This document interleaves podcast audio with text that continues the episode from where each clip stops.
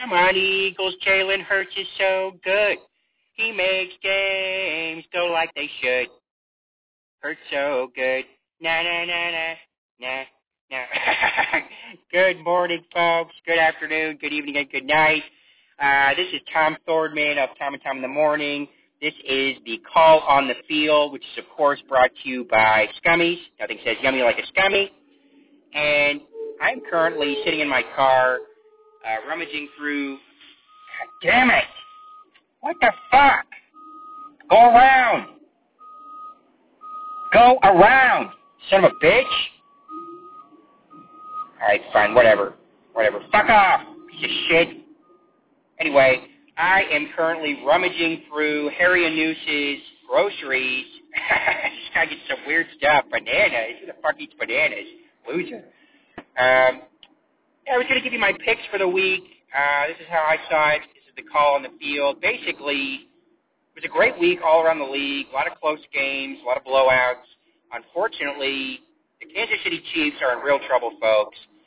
Yes, they barely managed to beat the juggernaut Chargers, which I would be happy about, but unfortunately, there was a damper uh, on the game because Clyde Edwards-Helaire is hurt. Uh, this is a first in his career. Never happened before. Uh, we don't know how he's going to come back from it. And honestly, uh, I'm concerned. I'm concerned. This definitely affects our Super Bowl chances.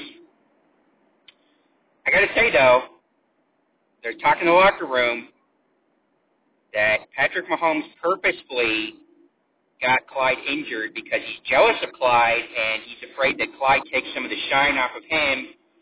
So could be a could be a little controversy in the locker room there. Basically, I think Jalen Hurts is the MVP. He's my MVP.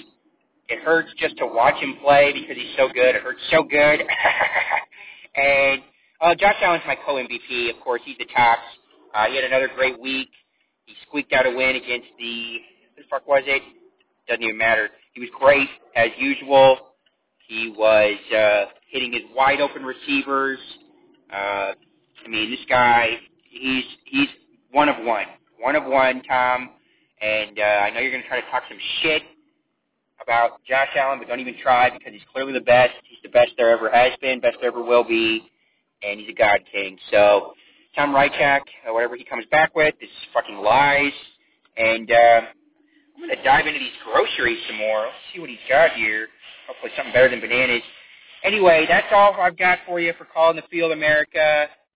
Hang in there. Have a happy Thanksgiving. And I'll talk to you after the holiday.